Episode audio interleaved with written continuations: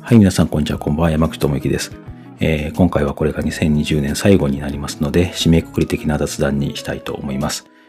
収録をしている今日は2020年12月29日火曜日、え、ー、と、26時30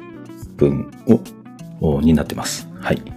えー、さて皆さん今年1年はどんな年だったでしょうか？まあ、あの、ほとんどの方に言えるのは春ぐらいからかな、あの、新型コロナの影響で生活とか習慣がかなり変わってしまったなというところだと思います。えー、いつもだったらこう普通にやってること、例えばその春だったのでね、卒業式とか入学式とか、まあその他、まあ、いろんなイベントのことが、えー、規模が縮小したりとか、まあ中止になったりとかしたと思います。で、大きなとこだとオリンピックも来年に延期になってますしね。はい。あとあの、普通の通勤通学もできなくて、仕事はリモートっていうのが増えたと思いますし、えー、学校だとなんか秋になってようやく初めてキャンパスに行ったっていう人もあったように思います。はい。こんなことなかなかないことですよね。で、えー、カメラ系のイベントもあの CP プラスは今年は中止になりましたし、えー、フォトキナーはね、ちょうど、あの、ちょうど開催のこうスパンを変更するタイミングでこれに巻き込まれた感じになって、それで結局、あの、しばらく開催を見合わすみたいな感じになって、事実上の終了っていうのがね、先月、えー、発表されたような感じになってますね。まあ、これはあの、コロナのことが最後のきっかけではあると思いますけども、まあ、カメラ業界の実情なんだろうなという感じもしました。で、えー、CP プラスは来年はオンラインイベントとなりそうですね。行きたくてもこう距離的に、まあ、無理な人とか、まあ、時間的に無理な人とかには、まあ、あの、嬉しいことかもしれませんけども、まあ、リアル開催あっての話っていうのもありますし、まあ、気持ち的には複雑な感じもしますね。はい。えー、さて、私の方はというと、えっ、ー、と、前回雑談をしてから2週間ほどしか経ってないんですけども、えー、実はちょっとあのバタバタすることがありまして、えー、前回は今年はまあそれほど悪い年ではなかったっていうふうに言ってたと思うんですけども、ちょっとそうも言えない年になってしまいました。まああの、ごくごくプライベートなことなので、まあ仕方な、仕方のないことではあるんですけども、あの、まあそういう感じになってますね。はい。えー、で、仕事の方はというと、のカメラの仕事はまあ少しずつという感じで、えー、何かここしばらくね、あの、カメラに力を入れるよう、入れようとすると、なんかカメラ以外が忙しくなって、で、カメラ以外に力を入れようとすると、カメラが忙しくなるみたいなのをちょっと繰り返している感じですね。で、今年はそのカメラ以外がおかげさまで忙しくて、ま、10月最初の方から11月半ばぐらいまでの間ちょっとね、全くカメラが触れない時期もあったりしたぐらいでしたね。まあありがたいことですけどね。はい。で、YouTube の方は今年初めから、えっ、ー、と、室内でね、雑談とかこんな感じで雑談とか、あと、カメラの紹介とか説明みたいな動画も始めるようになって、少しずつ登録していただける人数も増えて、今、喜んでるところです。はい。えー、ただ、あの、やっぱり、あの、コロナの影響で、今まででこう、一番写真を撮ってない年になりましたね。来年はこう、今年よりは、当然こう、あれですけど、増やせたらいいなっていうふうにえ思います。まあね、コロナもどうなるかわかりませんけどね、ちょっとやっぱり今年は本当にこう、全く初めてのことでどうなるかわからないところから始まったので、えー、自粛っていうのが本当にこう、えー、どこへも行けないみたいなところも少しあったりとかして、まあ、なので、もう全然、えー、カメラもね、あの、室内でこう、電源を入れては切るみたいな感じになってた時もありましたね。はい。で、えー、さて、えっ、ー、と、カメラ関係のことをね、振り返りつつ今年の締めにしていこうかなというふうに今回思ってます。で、まあ、ざっとね、この雑談のためにちょっと振り返ってたんですけども、ちょっとね、忘れてたりとか、あ、これも今年だったのかっていうのもありましたね。もう忘れてるのもありますね、やっぱりね。はい。ということで、えー、少しずつ振り返っていこうと思います。まず1月の方からなんですけども、えっ、ー、と、キャノンの、えー、EOS1DX Mark III が発表されました。キャノンのね、フラグシップ一眼レフですね。あの、憧れはあるんですけども、重さとか大きさとかがネックで、こう今使ってるあの EOS5D Mark IV を買うときにも、あの、当時はまだえー、1DX Mark II だったんですけども、それと比較してこう悩んだりとかもしたんですけども、あの、いろいろこう相談してね、あの、1DX Mark II 使ってる人とか結構いらっしゃったので、あの、と会う機会が結構あったので、いろいろあの相談したんですけど、結構多くの方に、あの、まあ、スポーツをあの中心に撮らなかったりとか、まあ、動画もあんまり撮らないんだったら、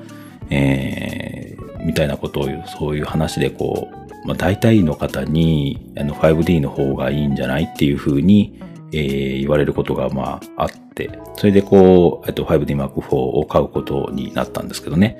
まあやっぱりでも見た目とかも含めてですけど、やっぱ憧れはありますよね。えー、で、これ多分あの、最後の一眼レフの 1D になるんじゃないかなっていう感じですね。はい。で、えー、次ちょっとメモしているのがですね、えっと、シャープのマイクロフォーサーズの 8K カメラの情報ですね。これあの、最初2019年、だから、えっと、去年ですね。去年の CS で最初出てきたカメラだと思うんですけども、マイクロフォーサーズにシャープが、えー、参入して 8K のカメラを、えー、発表するみたいな感じ、開発するみたいな感じで、あの、多分参考出展で一応ボディとかも出てたと思うんですけども、それが、あの、もう一もう一度この2020年の1月に話が出てきてましたし、結構その間話が全くなかったりとかして、あの、どういう風になってるのかな、みたいなことはあったんですけど、えー、っと、出てきてましたね。はい。で、えー、次メモってるのは、えっと、富士フィルムが XT200 を発表したっていう感じの内容でした。これあの XT3 桁はエントリー機の位置づけだと思うんですけども、えっと、X マウントはハイエンド機まで同じマウントなので、えー、あの APS-C ですけどね、えー、ステップアップしやすくていいかなっていうふうに思いますね。まあ、あの、E マントも同じですけどね。はい。で、まあ、富士はずっとちょっと興味が最近あるんですけど、なかなかこう縁がないというか、まあ、踏み切らないだけかもしれませんけども、まあ、まだ迷ってますね。はい。で、まあ、あの、動画いろいろ見てもらってる方だと、あの、感じてもらってるかもしれませんけど、今のところこうなければないで問題ないって感じなんですよね、実はね。はい。で、えー、っと、2月に行きまして、えー、っと、また富士フィルムですね。富士フィルムが、えー、っとですね、X100V を発表したっていう話です。あの、これね、その後世間を賑わせたりとか、僕を悩ませたりするカメラなんですけども、こういうカメラ見るとね、富士うまいなっていうふうに、えー、思いますね。あの、先日もね、あの、店頭で触って、えー、来ました。シャッター音もね、上品で、スナップにはいいかなというふうに思います。スナップするときあんまりやかましいとね、あの、シャッター切った瞬間に、あの、注目を浴びたりとかすることもありますから、上品なシャッター音っていうのは、スナップにはいいかなというふうに思いますね。はい。で、まあ、あの、こう、プロモーション動画のことがなければっていうふうにも思いますけども、まあ、そのことで知ったっていう人もいるかもしれないので、まあ、結果トントンだったのかなっていうふうにも思いますけど、まあ、あの、ちなみにまだあの、興味は、あの、続いてますよ。はい。で、えー、次に書いてるのはですね、えー、っと、あ、シグマですね。シグマの、えー、っと、フルサイズのフォビオンセンサーの製品化計画のリセットっていうことですね。はい。えー、っと、シグマといえばフォビオンですし、L マウントでこうフルサイズで参入っていうことがあったので、こうファンはね、あの期待する製品ですもんね。あの、僕も見てみたいと思います。あの、ボディも作ってる、まあ、FP とかで出してますし、あの、L マウントアライアンスに入って、まあ、あの、ボディも作っていくっていうこともありますので、そのボディ形状も含めてどんな、こうね、変態なカメラが出てくるのかっていうのが楽しみですね。あの、変態っていい意味で言ってますけどね。はい。はい。えー、次書いてるのは、えっ、と、ニコンですね。ニコンが D6 を正式発表しました。まあ、ちょっとニコンに関しては情報を追いかけられてないんですよね。あの、友人が使ってますので、そちらにいろいろ任せようと思ってることもあったりとかして、やっぱりこう、ですけども、やっぱりあの、こう、オリンピックに各社ね、フラグシップをぶつけてくるんですよね。あの、キャノンもそのさっき言いましたけど、1月に YOS1DX Mark III を発表していますし、えー、ソニーは去年の10月にあの α9-2 を出してます。えー、で、これ、あの、オリンピックとかが絡むと、オリンピックのこうプレスブースとかに、あの、どのメーカーのロゴがどれぐらい並ぶかっていうのは一つ話題になってりとかしますからね。はい。で、えー、次書いてるのはですね、えー、っと、キャノンの EOS KISS X10i の発表ですね。えー、キスといえば、まあ、カメラに興味があまりない人も含めて一番有名な機種ブランドなんじゃないかなっていう感じがします。まあ、キャッチーですしね。で、あの、これフィルム時代から続いてるブランドですよね。で、これあの、一眼レフなんですよ。で、一応こうミラーレスでもね、EOSM でキスはあるんですけども、まあ、あの、入門機というところで言うと、これ、これからあの、一眼レフ減っていく傾向にあると思いますし、あの、一眼レフをね、低価格で触れるっていうのはすごく貴重なことになっていくんじゃないかなというふうにも、えー、思いますね。はい。えー、っと、次が、えー、っとね、えー、あ、あれですね、あの、CP プラスですね。あの、新型コロナの影響で CP プラス2020が開催中止になるっていう話です。えー、っと、うん、これもともとは2月27から4日間の予定だったんですけども、えー、っと、15日ぐらいに、えー、2月じゃないな、これ1月の15日でしょ？うん、あ、違う。2月か。2月の15日か。2月の15日に、えっ、と、発表されたみたいですね。はい。で、実はこの室内のこの動画を撮れるスペースってその CP プラスに合わせて作ってたんですよ。なので、こう、ちょっと残念ではありましたけど、まあ、その後、まあ、動画作りやすくなったので、まあまあいいかなっていう感じではありますけどね。で、ちなみに、来年はオンラインで開催されるという感じみたいですね。こういうのは、まあ、増えていくのかもしれないですね。で、次が、えっと、書いてるのは、富士フィルムの XT4 が発表されましたっていう感じですね。あの、富士フィルムの APS-C のフラグシップのモデルです。はい。あの、先代よりは少し大きくなってると思うんですけど、その分いろいろついてますね。手ブレ補正もつきましたし、えー、バッテリーサイズも多分大きくなってると思います。それと、あの、バリアングルにもなりましたね。はい。あの、まあ、スイッチとかの配置とか見てると、その動画の位置づけとかを、あの、写真により近づけている感じもあって、今後動画にも力をさらに入れていくんだなっていう風に感じるところがあるカメラでしたね。まあ、機会があったら使ってみたいなっていう風なカメラですね、これは。はい。で、その次、えー、ソニーがね、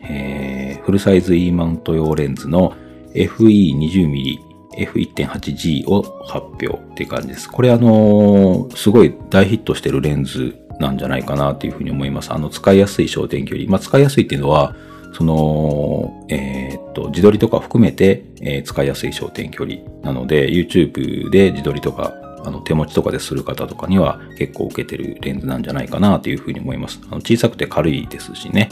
はい。えー、っと、すごく、えー、使いやすそうなレンズで、僕あの、今、E マウントはフルサイズ持ってないんですけども、フルサイズ買うと多分、あの、1番目か2番目には、あの、買おうと思っているレンズですね。はい。ちょっと、どうなるかわかんないですけど、まだ。はい。そのフルサイズの方が。はい。えー、次。3月に入ってですね、えー、トキナが、えっ、ー、と、誕生70周年で6本のレンズを開発発表っていうのがあったんですけども、あのー、その中に、えっ、とね、こう6本の中に、えっ、と APS-C 用の E マウントの 23mm っていうのがあるんですよ。で、実はそれをね、ちょっとね、あの、楽しみに待ってたんです。で、これ最初はね、え初夏には出るっていう話だったんですけども、まあちょっとね、えー、遅れていていろいろね、やっぱりコロナのこととかあるんでしょうね。そういうことで遅れていて、え、ー、と、最初、え、ー、と、最近の発表だと冬っていう風になってて、まあもう冬なので、冬のいつなのかわかんないんですけど、で、あのー、先日あの、えっ、ー、と、あれですね、えー、X マントの方は先に出ましたね。X マントの 23mm とかは先に出ましたね。はい。ということで、これは来年に持ち越しになるんでしょうね。はい。というか、まあ、あの、僕の場合は、まあ、別の 23mm を買っちゃったんですけどね。あの、動画見てもらってる方だったらご存知かもしれませんけど。これだからあれですよ、あの、換算 35mm なので、X100V からの流れなんですよね。あの、焦点距離が本当にこう使いやすいのかっていう、その 35mm っていうのが使いやすいのかどうかってちょっといろいろ今まであんまりこう、あの積極的に使ったことがないあの焦点距離だったので、あの、どうなのかなって思っていろいろやってましたけど、結局は今使いやすい焦点距離になって、あの、そうですね、6300につけてずっと持ち歩いてますね。はい。で、えー、その次に出てきた話は、えー、っと、フォトキナですね。フォトキナ2020が、えー、新型コロナの影響で開催中止という感じで、この時のタイミングではまだ次回が、えー、2020年に開催されるっていう風に、えー、なっていました。これ5月27から30日までの開催予定だったみたいですけども、えー、このタイミングで一応今年は、えー、中止っていうことに、えー、なって、で、その次が、まあ、だから来年予定かなと思ったら、再来年の2022年っていう風になってたので、えー、なんか結局確年やんっていう風に思ったことを覚えてますね、これね。あの、もともと2018年まで各年、各年、各年どっちだかな？どう、どうの発音があってるのかわかんないですけど、まあ2年に1回の、えー、開催、スケジュール、開催スパンだったんですけども、2019年から本当はね、あの、毎年する予定だったのが、それが、えっと、月も変わって、もともとは、えっと、各年でやってた時は、2年に1回やった時は9月にやってたのが、2019年から5月でやりっていう感じになって、2018年の9月から2019年の5月の間があまりにも短すぎるっていう話で、じゃあ一旦2019年はスキップしましょうっていう風なことで、結局、えー、最近で開催されたのは2018年の、えー、9月が最終で、2019年はスキップされている状況で、2020年コロナのことがあって、えー、5月の開催は見送られて、まあ、2022年のつもりだったのが、え、ー、まあ、この後また出てくるんですけど、えー、結局しばらくは開催を、見合わせるっていうことになってるみたいな感じですね。はい。えー、その次、え出てきてる話でメモってるのは、えー、キャノンが、え、クラウドサービスイメージ .canon っていうのを4月14日に開始するっていう話でした。はい。えっと、これあの、えっ、と、撮った写真とかが、えー、とか動画とかもですね、あの、クラウド経由で、あの、自分の他のデバイスとか、あの、デバイスとかっていうか、デバイス、あの、PC とかスマホとかに連携できるように、えー、なるサービスですけども、基本的には30日間の保存期間で、えー、長期保存の場合は 10GB ストレージが用意されてるみたいなので、そちらの方に移すみたいな感じの使い方みたいですね。一応無料みたいなんですけども、これでも 10GB ってすぐにいっぱいになる気がするんですけど、どうなんでしょうね。あの動画なんて入れると、それこそすぐにいっぱいになる気がし、するんですけどね。はい。で、まあ、それよりもこう、それをこう転送するだけのこう通信サービスを使う必要もあると思うんですよね。取ってすぐにクラウドにっていうのはこう夢がある話ではあるんですけど、もうちょっとこう周辺のインフラが整ってリーズナブルにそれが使えるようにならないと、まあちょっと、あの、積極的には難しいのかもしれないですけどね。まあ夢があるサービスではありますよね。はい。で、えー、5月に入って、えー、ソニーが Vlog 向けのコンパクトカメラ、えー、Vlog カム ZV-1 を発表しました。はい、えっ、ー、とね、Vlog 向きのカメラっていうコンセプトで出てきた最初のカメラになると思います。えー、それまではたまたま出ているカメラで、こういろんな条件がはまることで、こう Vlog 向きっていう風な感じで、ユーザーとかが言ってたことはあるんですけども、えっ、ー、と、メーカーの方が Vlog 向きっていうので言って出してきたのはこれが初めてじゃないかなっていうふうに思います。で、これはいくつかあの動画作りました。あの、最初 Vlog 向きのカメラが出るっていう噂のところからで3本ぐらい出してると思います。で、これってあの動画でも言ってますけども、RX100 からの派生だと思うんですよね。で、特には Mark5 とか Mark5A ですけども、僕はあの Mark7 を使っていて、まあ気になるのでかなり追いかけた情報でしたね。で、結局はまあ買い替えるには至ってないんですけども、えー、マーク7を持ってなかったら買っていたと思いますね、このカメラは。あの、だから今、あのー、まあ、初めてこれからその、えー、Vlog をするためにカメラがあの欲しいんですけど、1台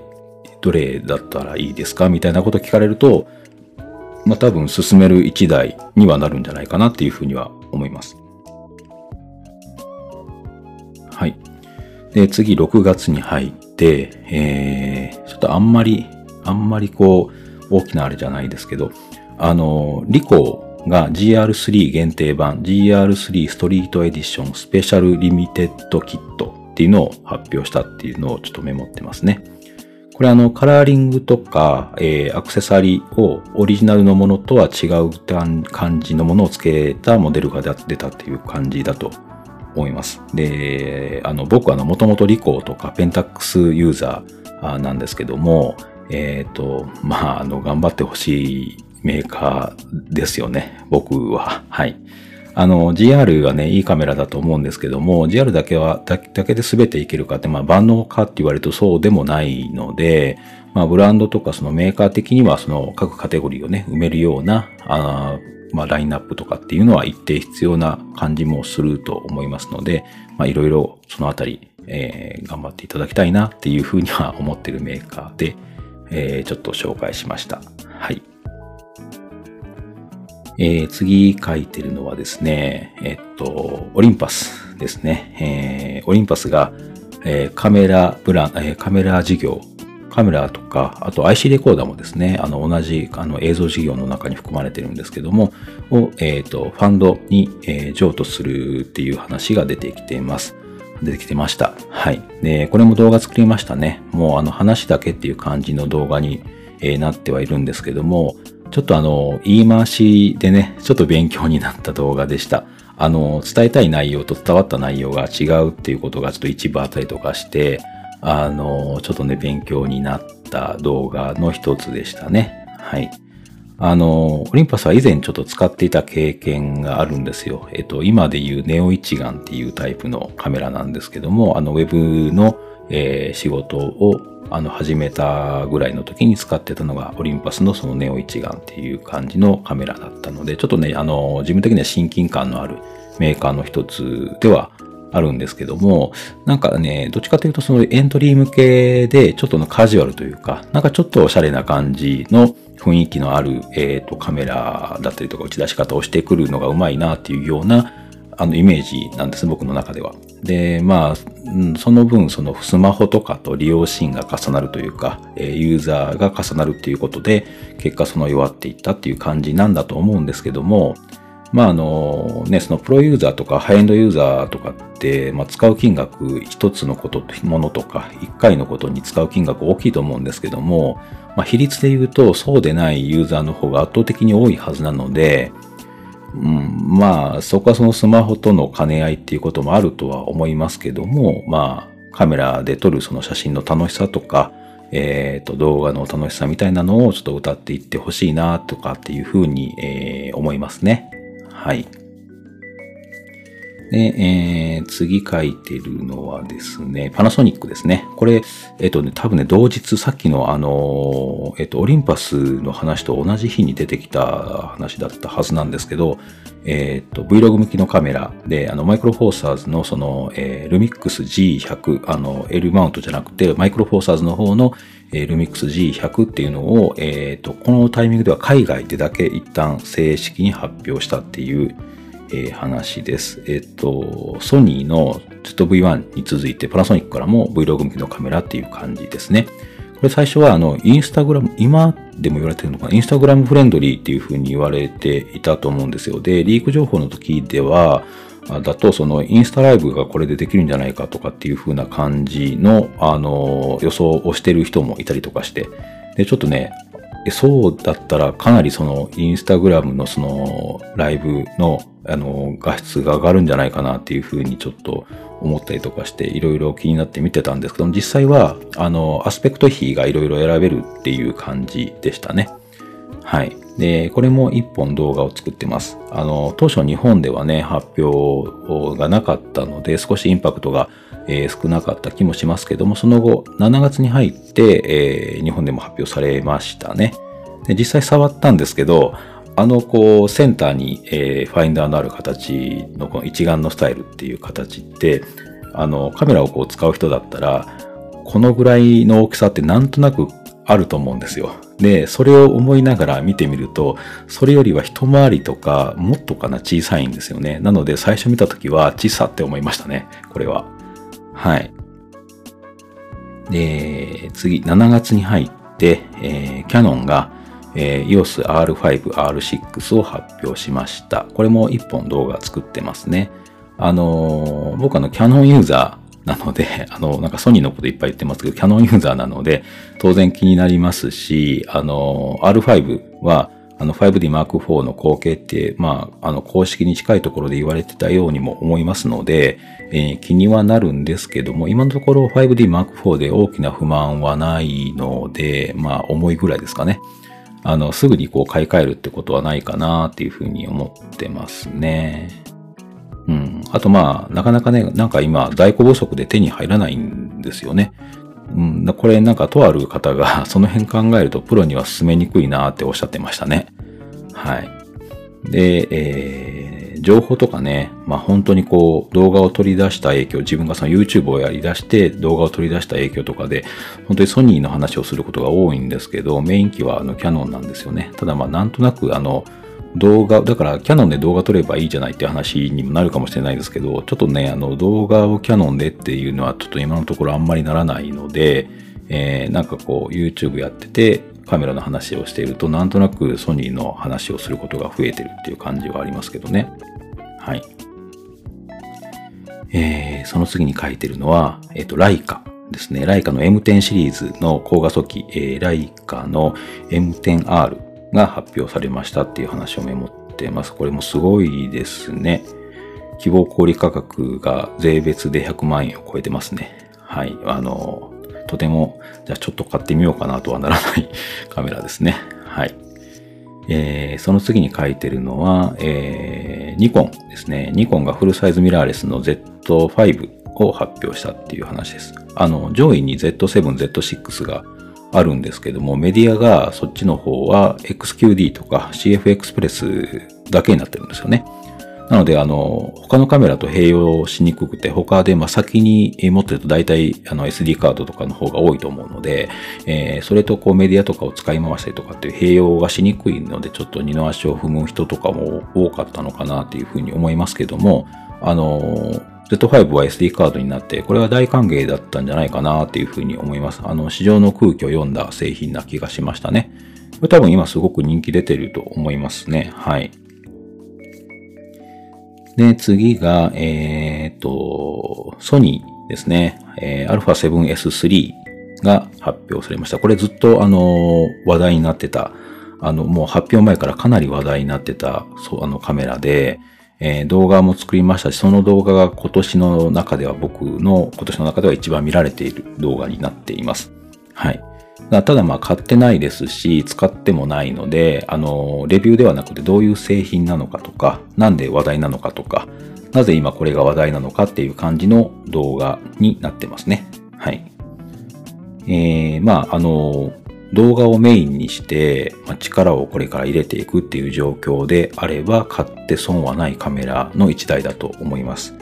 えー、ただ僕の場合あの 5D Mark IV から塗り替えてこれ一台で写真と動画っていう感じでは今ないので感じ的にないので、えー、なのでまあ買うとすると、まあ、2台持ちになるんですよ。で、それで Vlog をするとなると 5D Mark IV を持って、えー、まあ α7S3 を持つ可能性も出てくるということになると、ちょっとね、移動しながらの撮影の時っていうのは難しそうなんで、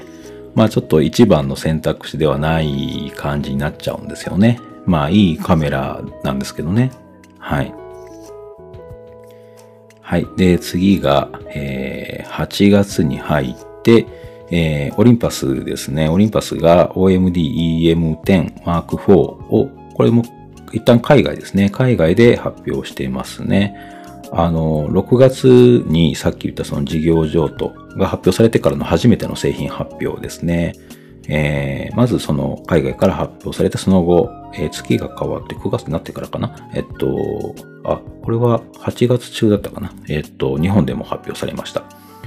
えー、一眼タイプの OMD っていう、えー、ブランドの中のエントリー機っていう位置づけだと思います。あの、この辺ね、見てると、やっぱりこう、見れば見るほどちょっと気になって、ちょっと使ってみたくなったりもしますね、オリンパスってね。なんか面白いですよね。はい。で、えー、っと、9月に入って、えー、次はですね、パナソニックですね。パナソニックが、えー、ルミックス S5 を発表しました。えっ、と、上位にこれもね、S1 シリーズっていうフラグシップがある、その下っていう風になってるんですけども、えっ、とね、S1 とか S1H とかいろいろあるそれがちょっとね、やっぱ大きすぎるので敬遠されてたと思うんですそういう人も多かったと思うんだけど、そういう人にとっては、すごくいいカメラが出てきたなっていう風な感じで盛り上がってましたね。で、まあその、一応その S1 の下っていう位置づけにはなってたと思うんですけども、こっちの方が後で出ている分、あの、まあ、機能的に良くなっている部分もあると思いますし、何よりその小ささっていうのがアドバンテージになっているとは思います。まあ、とは言ってもね、その S1 が大きかったので、S5 が小さい、もう圧倒的に小さいっていうわけではなくて、普通の大きさっていう感じなんですけどね。それでもその S1 を思ってた人から言うと、こんなに小さくなるんだっていう感じだと思いますね。はい。で、次がですね、えー、サムヤンがフルサイズの E マウント用レンズ AF35mm F1.8FE を発表しましたっていうのをちょっとメモってます。これあのまあ、いわゆるサードパーティーのレンズなんですけども、あの、純正レンズってね、やっぱり安定感とかは当然あると思うんですけど、サード、サードパーティーのレンズっていうのは楽しいなっていうふうにちょっと思うんですよ。あの僕はあのシグマが好きなので、EOS 5D Mark IV を買うときも最初からシグマで揃えるつもりで買いました。で、まあ、あの、後にね、えっ、ー、と、E マウントで APS-C 用のビルトロックスっていうメーカーの 23mm も買うんですけども、当然こう普通に考えると純正よりも安いですしね。で、まあ、マウントにもよるかもしれませんけども、盛り上がると、そういうのがね、盛り上がると、どんどんいろんなところのクオリティ、まあ、当然純正も含めてですけども、クオリティが上がっていくと思いますし、あの、買いやすいレンズがたくさん普及すると、それだけ幅が広がるので、カメラ業界ももっと盛り上がるんじゃないかなっていうふうにも思います。はい。で、まあ、そのスマホとね、あの、ユーザーを取り合うみたいな話もあるのはあると思うんですけど、そのカメラ、すべてのカメラではないと思いますけど、あのエントリーになればなるほどですけど、でもそのスマホの方って当然その光学系も徐々に良くはなってはいると思うんですけども、あの、内部処理のクオリティね、そのソフト処理、ソフトでの、あの、えー、内部処理のクオリティっていうのにポイントを一つ置いていることもあると思うんですよ。で、まあ、その、そのことを考えるとカメラの方っていうのは差別化していくならその光学系に重心を置いておく必要がある程度ね、置いておく必要があると思うんですよね。なので、このサードパーティーの存在って大きい気がするんですよ。はい。なので、サードパーティーどんどんいろんなね、レンズが出てくれば、あの、面白くなるなっていうふうに、えー、思いますね。はい。えー、次が、えー、っと、ソニーが、えー、っと、あれですね、えっと、α7C を発表したっていう話です。えー、これも動画作ってます。で最初はリークの状態の時に新しいカテゴリーのカメラっていう風な言われ方をしていたんですけど、その時に1本作ってて、それと発表後から、発表後に、えっ、と、1本作ってます。で、まあ、僕、今のところ、次に一番買う可能性が高いカメラがこれな、今気がしてます。あの、どうかなっていうふうに思いながら、あの、あの、あれです。あの、一番最近投稿している、えっと、動画、夜の動画クオリあの、夜に撮る動画のクオリティを上げたいなっていう話に、あの、なってるんですけども、えー、まあ、あの、簡単にはその α7S3 が一番ね、合ってるんですよ。あの、そういうことだけを考えると。ただその僕のその動画用途に関して言うとちょっとオーバースペックな気もするので、それから言うと、まあ、とりあえずは α7C の方がいいのかなっていう風な感じなんですね。もうだから単純には、あの1日で突き詰めるよりも APS-C とかフルサイズに移行した方が考え方は楽ですからね。はい。で、マイクロフォーサーズという選択肢もあるんですけども、今のところあの EF マウントと E マウントを使ってますので、できるだけその中で、えー、収めていきたいなっていうのが今の話です。はい。あとこれあの、全然関係ないですけど、あの、α7 シリーズにしたのはちょっとなんでなのかなっていうふうなことはちょっと残りますね。あの、最初は α6 とか、α5 とかっていう噂もあったんですけども、 あの、その方がね、その α7 シリーズのラインナップがわかりやすいんじゃないかなというふうには思いましたけどね。はい。えー、次10月に入りまして、ニコンが、えっと、Z7-2 と Z6-2 を発表してますね。はい、えー、これ Z の2世代目ですね。はい。これは評価高かったんじゃないかなというふうに思います。ただまあちょっとね、あまり追いかけられてない、追いかけられてないので、まあそれだけですけどね。はい。えー、次。えっと、パナソニックが、えー、ボックススタイルのマイクロフォーサーズのシネマカメラ、えー、シネカメラって言ってるんですね。えっと、ルミックス BGH1 を発表したっていう話をメモってますね。あのー、最近ちょっとずつあの、このボックス型の動画機っていうのが増えてくる傾向にありそうですね。ちょっと気になりますけど、そこまでこう、やっぱり動画を撮るわけじゃないので、まあ優先的ではないですけど、あの、ボックス型とかだと、あのー、まあ、これ多分、えっと、えー、GH5 とかの、えっと、経験を生かした動画特化型のカメラっていう感じみたいなので、当然その、えっと、手ブレ補正とかも優秀だと思うんですけども、あの、そうじゃなくても、このボックス型の、えっと、ボディとかになると、あの、ジンバルに乗せやすいんじゃないかなって勝手に思ってますけどね。なので、まあ、あの、もっとこう、えっ、と、リーズナブルというか、求め、あの、買い求めやすいものが出てくると、えっ、と、YouTube とかでも使う人増えるのかなという感じはありますね。えー、次、メモってるのはですね、これですね。えー、キャノンが、えっ、と、イオスキス M2 を発表したっていう話ですね。イオスキス M の2世代目ですね。えー、M、イオス M の方のキスですね。これあの、名称がね、あの、イオス M キスじゃなくてイオスキス M なんですよね。ややこしいですよね。はい。もうあの、エントリー機としてはね、ミラーレスのこっちの方もすごく選びやすいスペックになっていると思います。ただまあ、あの、EOS R が、あの、これからね、加速していく中で、EF マウントしかこうフルサイズがなかった時と比べて、やっぱりこうミラーレスは M から R にっていう空気になっていますので、どこかで、えー、M、あの、F、EFM マウントはどこかで終了になるんじゃないかなっていう感じはありますね。はい。まあ、あの、それとまあちょっとこれとはあの直接関係ないんですけど、これが、えっと、発表されるよっていう風にリークされた時にあったもう一つのフラグシップっていうのはまだ出てないんですよね。あの、YOSM のフラグシップっていう風な言い方をされてたと思うんですけど、それがまだ出てないので、それはちょっと気になってますけどね。まあ、この KISM2 もすごく、えー、エントリー向けとかユーザー、あの、ライトユーザーさんとか、あと、小さいので、あの、小さな手、まあ、例えば、の女性の方とかは、あの、すごく使いやすいカメラなんじゃないかなというふうな、あの、感じのカメラになってると思います。はい。で、えー、次メモっていうのはちょっとね、あの、全然毛色の違う変わったカメラなんですけど、えっと、キャノンですね、えー、望遠鏡型のカメラ、パワーショットズームっていうのが出てます。あのこれね、どうなんでしょう。あの、カメラ機能ありきというよりは、撮影のできる望遠鏡っていう感じの位置づけっぽいですけども、ちょっとあの、形状的には、えー、まあ、望遠鏡というより単眼鏡っていう感じな気がしますね。あの、まあ、フィードワーク的なこととか、まあ、スポーツ観戦とか、その、双眼鏡とかね、単眼鏡を使うような、あのシーンのその延長に撮影ができる機能がついてるっていうような感じなんじゃないかなというふうに思いますけども、まあ、ちょっとただあの、えっ、ー、と EVF でプレビューは多分できるんだと思うんですけども、こう普通にプレビューができるディスプレイは欲しくなりそうですね。多分ついてなかったと思いますね、これ。はい。で、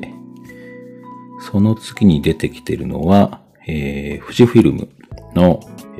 と、XS10 ですね、が発表されました。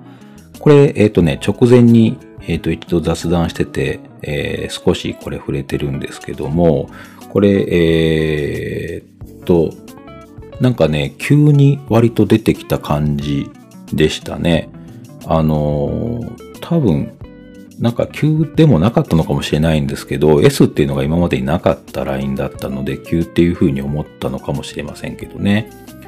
で、あの、ボディ内手ブレ補正とかがあって動画も撮りやすそうなので、これから動画を始めようと思ってる方の選択肢としては、まあ、一つありなモデルではありますね。あの、なんかいい意味で、えー、形状とかがその富士っぽくないけど、出てくる絵は富士っぽいっていう感じで、まあちょっとその富士に入るハードルが下がるカメラかなというふうな感じも思います。あの、えー、これ自体エントリーキーというふうな位置づけ、その、まあ、いわゆるその、えー、値段も含めて、えー、まあこう、ブラン、えっと、グレードがあるとしたら、えー、エントリーキーというふうな位置づけになってるわけではないんですけど、本当にその、え、っと、いわゆるその富士の、えー、まあ、ユーザーになるエントリーに、えー、なるモデルにも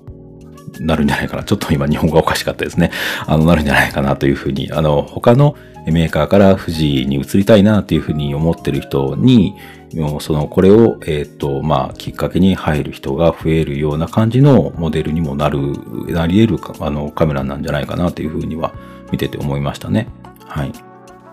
で、ちょっとあの、最近、えー、店頭で触ってきたんですけども、あの、グリップがその他のあの富士のカメラよりはかなり大きく作られてるんですね。あの、富士のカメラって、あの、グリップが小さいんですよ。やっぱりこう、昔からの、あの、カメラを使ってる方とかで言うと、えー、だいたいこう、左手でカメラを持って右手は添えるだけっていう感じなので、あまりこう、グリップ大きくなくてもいいっていうふうに考えられてる方が多くて、まあ、その多分延長にある形があの元になってるんだと思うんですけど、最近その、あの、かなりカメラ自体があの軽くなってきてるので、えっ、と、こう、右手だけでね、あの、撮る方っていうのが結構多くて、グリップが大きい方がいいっていう風なことを思われてる方が多いと思うので、そういうところで、えー、まあ、グリップの大きなのが、あの、歓迎されるんですけども、え、ちょっとね、あの、触った感じは、あのー、先の方まで、グリップの先の方までこう、しっかりとボリュームのあるキャノンとかではなくて、という、そういう感じではなくて、先の方はこう、薄くなっている感じ、ちょっと尖っている感じの形状ですね。あの、まあ、ソニーみたいな感じを、あの、感じました。丸くないんですけど、僕的にはちょっとね、あの、比較的、あの、こう、えっ、ー、と、身長とかそういうことからあの考えると手がちょっと大きい方なので、キャノンのグリップはちょっとしっくりくるんですよね。だから、まあ、ちょっと、ちょっともう少し厚みがあってもいいのかなって思うような感じのグリップではあるんですけど、でもあの、他の、それまでの他の富士と比べるとかなり、あの、深いですし、握りやすいとは思います。で、まあ、これはこれで、えー、やっぱり興味が、あの、湧くカメラでしたね。触ってると。はい。で、次に書いてるのは、えー、っと、TWICE ですね。TWICE の、えー、ZX1 が、えー、なんかついに発表っていうふうに言われてますね。これの時ね。えー、こう噂されてからとか、えっ、と、ちょっと発表、あの、情報が出てからかなり時間がかかったあのカメラでした。あの、フルサイズセンサーが搭載されていて、35mm のレンズがついている固定式のカメラ、レンズ固定式のカメラなんですけども、一番は、えっ、と、Photoshop Lightroom が内蔵されていて、ボディ内で詳細な現像ができるっていうのが、あの、このカメラのキャラクターの一番尖っているところかなというふうに思います。これ、将来ライセンスとかどうなるんでしょうね。まあ、多分発表はされてるんだと思いますけど、今のところあまりこれ僕興味がないのでそうなんだなっていうふうな感じです。はい。あの、価格がね、えー、6000ドルっていうふうになっているので、日本円だと約60万円を超えるっていう感じですね。えー、ライトルームが入ってるからっていうことで、なら僕はまあ別でもいいかなっていうふうな感じはしますけどね。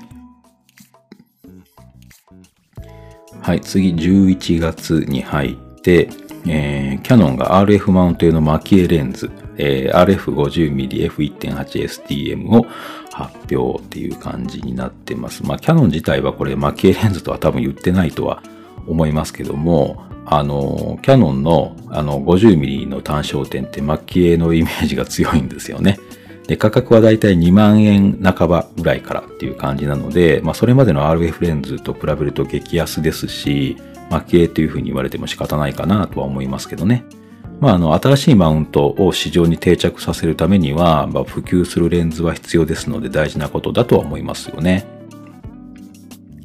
はい。で、次書いてるのは、あの、ソニーが、えっ、ー、と、新型のマイクロフォーサーズセンサーを、えー、来年の初頭にも生産を開始するんじゃないかという情報が出ていました。これあの、マイクロフォーサーズユーザーにはすごい朗報かもしれませんね。なんとなくあの、業界が全体的にフルサイズ寄りになってきている中で、こういう話は、あ面白いなというふうに思います。あの、オリンパスのこともありましたし、マイクロフォーサーズね、その、えー、まあ、パナソニックはあるものの、やっぱりパナソニックもフルサイズを、えー、力入れていくっていうことに多分なっていくでしょうし、マイクロフォーサーズどうなるんだろうっていうふうに思われている方多いかなというふうに思いますけども、まあ、あの、こういうような感じで、まだ、あの、いいニュースも出てきてますっていう感じですね。はい。で、マイクロフォーサーズ、やっぱりあの、動画での評価が高い気がするんですよ。シャープのさっき、あの、8K の、えー、カメラの話もありますし、動画でっていうふうな、あの、感じの、えー、参入って結構、あの、多いと思うんですよね。だからまだまだその辺で言うと、例えば、えー、まあ、Vlog っていうことも一応その動画の一つだと思いますし、その辺考えるとまだまだこう、戦闘力あるんじゃないかなというふうには、えー、思うんですけどね。どうなんですかね。はい。はい、次書いてるのはソニーがドローンプロジェクトエアーピークっていうのを発表したっていう話です。2021年の春に事業スタートっていう感じになってるみたいですね。で今のところドローンといえば、あの DJI っていうイメージですけども、ソニーが参入することで競争相手になるならすごくいいことですよね。まあ、あの、ドローンの場合、こう飛ぶっていうことだけじゃなくて、カメラ性能も高まっていかないとダメな分野だとは思いますし、まあ、その辺あの、ソニーなら問題ないでしょうからね、楽しみな話です。あの、いろいろね、皆さんドローンで撮られてる映像とか見てると、やっぱり少しドローン気になってはくるんですよね。気になってます。はい。で、えー、次、えー、次ね、富士フイルムの話なんですけど、あの、XT200、さっきね、1月に発表っていう話をしてた、あの、XT200 が一部のあの販売店でも、あの、この時期にディスコンになってるっていう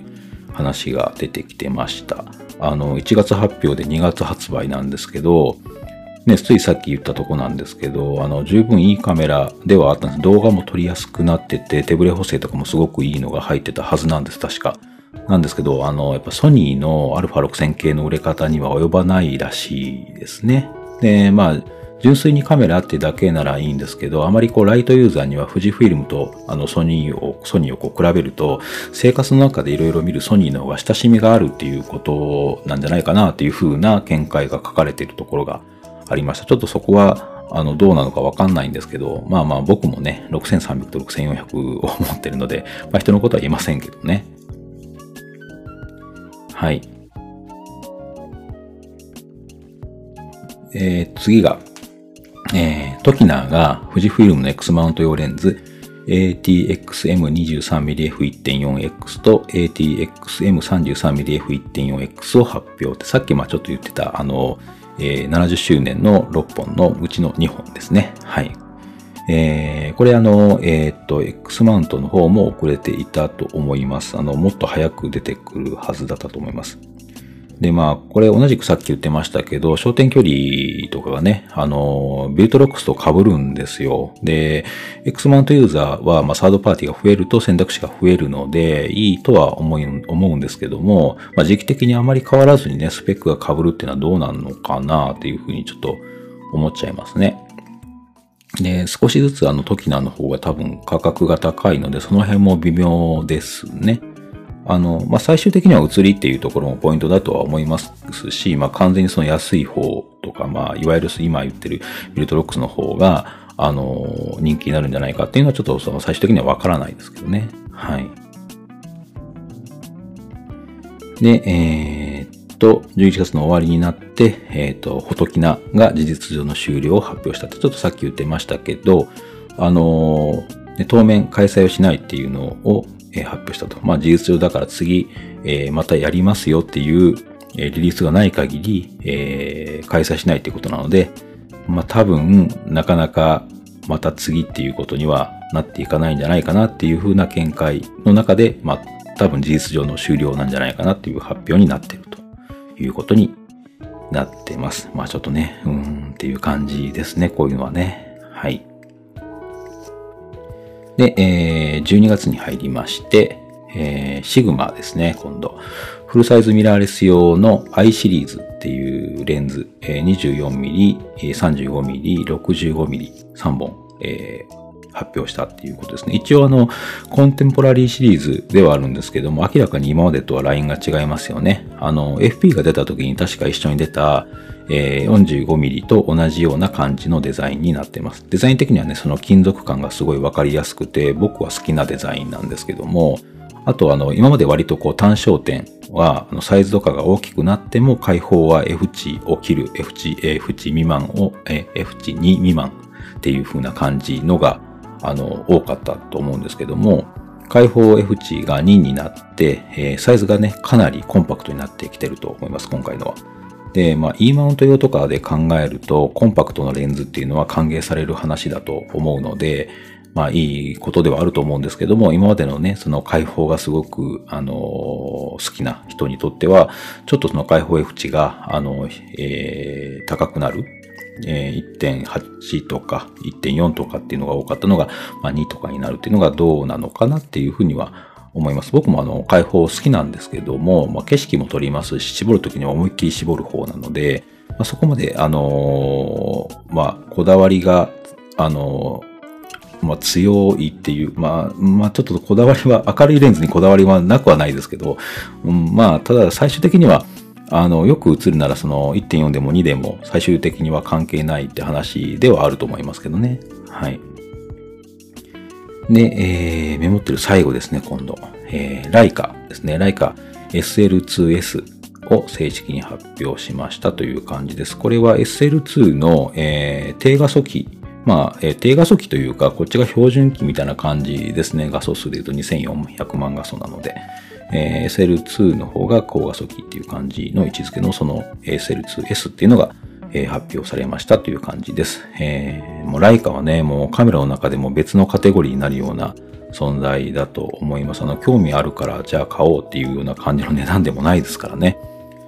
えー、でも憧れの一つではあると思います。あのー、以前ね、SL を実際に使われているのを間近で見たことがあるんですけども、割とね、気難しくって思い通りというか、あの、昨日通り動いてくれなかったりとかして、えー、その方曰く、これがジャーマンクオリティですねっていう風に笑っておっしゃってましたけどね。あのー、まあ仕事だったんですけど、あの仕事の時にそれでへそを曲げられると困りますよね。まあそう思うとやっぱりこうジャパンクオリティはすごいですね。普通に動くことが普通ですからね。はい。はい、ということで、ざっとこう振り返ってきましたけども、これでも一部ですから、やっぱり色々ありましたね。あのー、僕的には今年は、えー、新たに加えた機材っていうのは、えー、っと、シグマの APS-C 用の 30mm の F1.4 の E マウントのレンズと、それからシグマのフルサイズ用の 35mm もともと K マウントで持ってたのを EF マウントに換装したものがあります。それと、えー、秋ぐらいにちょっと動画にしてたビルトロックスの 23mm っていうのを買ったぐらいですね。あまり買ってませんね。まあカメラ以外、ライトとかっていうので買ってるのと、まあこのスペースをね、作るのに少し投資はしましたけどね。はい。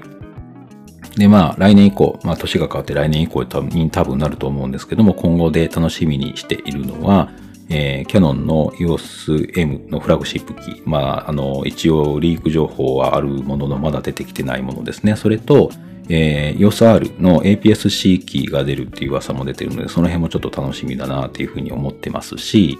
あと、ソニーだと α7 3の後継機っていうのがそろそろ聞こえてくるんじゃないかなということもありますし、それもちょっと楽しみですね。あのえっ、ー、と、α7C が出て、まあ、その、その後、どういう風に感じで、その、α7 の無印機が、あの、次続いていくのかなっていうのをすごい楽しみだと思います。で、あと、まあ、えー、ざっくりしたところだと、えー、オリンパスがどうなっていくのかっていうのも気にはなりますし、えー、富士フィルムの方は XS10 っていうね、今までと、それまでのものとちょっとキャラクターの違うものを出してきたので、その次どんなものが出てくるんだろうっていうのも気になります。はい。まあ、いろいろあるんですけども、まあ、それよりはやっぱり今年よりこう、外へね、行きやすくなって、またたくさんこう写真が撮れるようになればいいなっていうのを思うのが一番ですね。はい。ね、あの、いいカメラとか手に入れても、あの、写真を撮りに行けないと面白くないですからね。はい。えー、という感じで、えー、今年あった話題を少しずつですけど振り返ってきました。結構長くなりましたね。あのー、振り返ってきましたけども、いかがだったでしょうか。